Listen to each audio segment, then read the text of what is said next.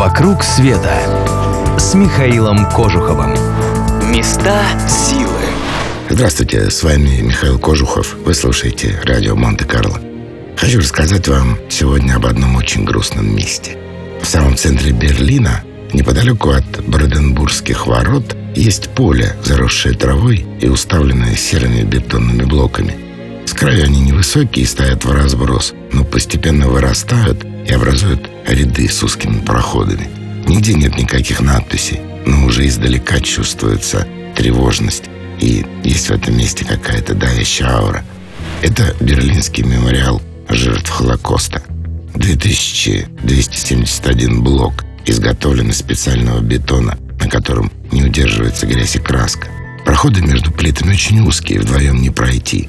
И очень скоро люди, которые блуждают в сером лабиринте, теряют ориентацию и ощущают какую-то угрозу. И хотя ты понимаешь, что это просто мемориальный комплекс, под этими плитами никого нет, проходишь между ними как по кладбищу. В обществе мемориал восприняли неоднозначно.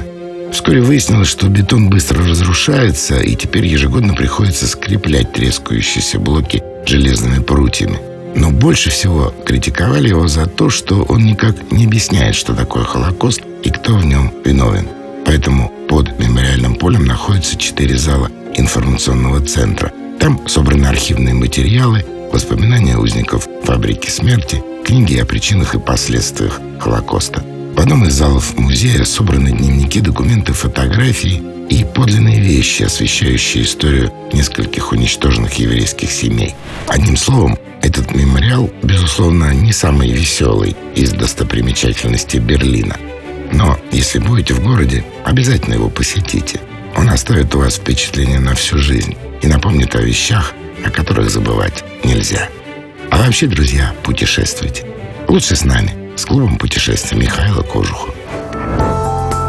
«Вокруг света» с Михаилом Кожуховым.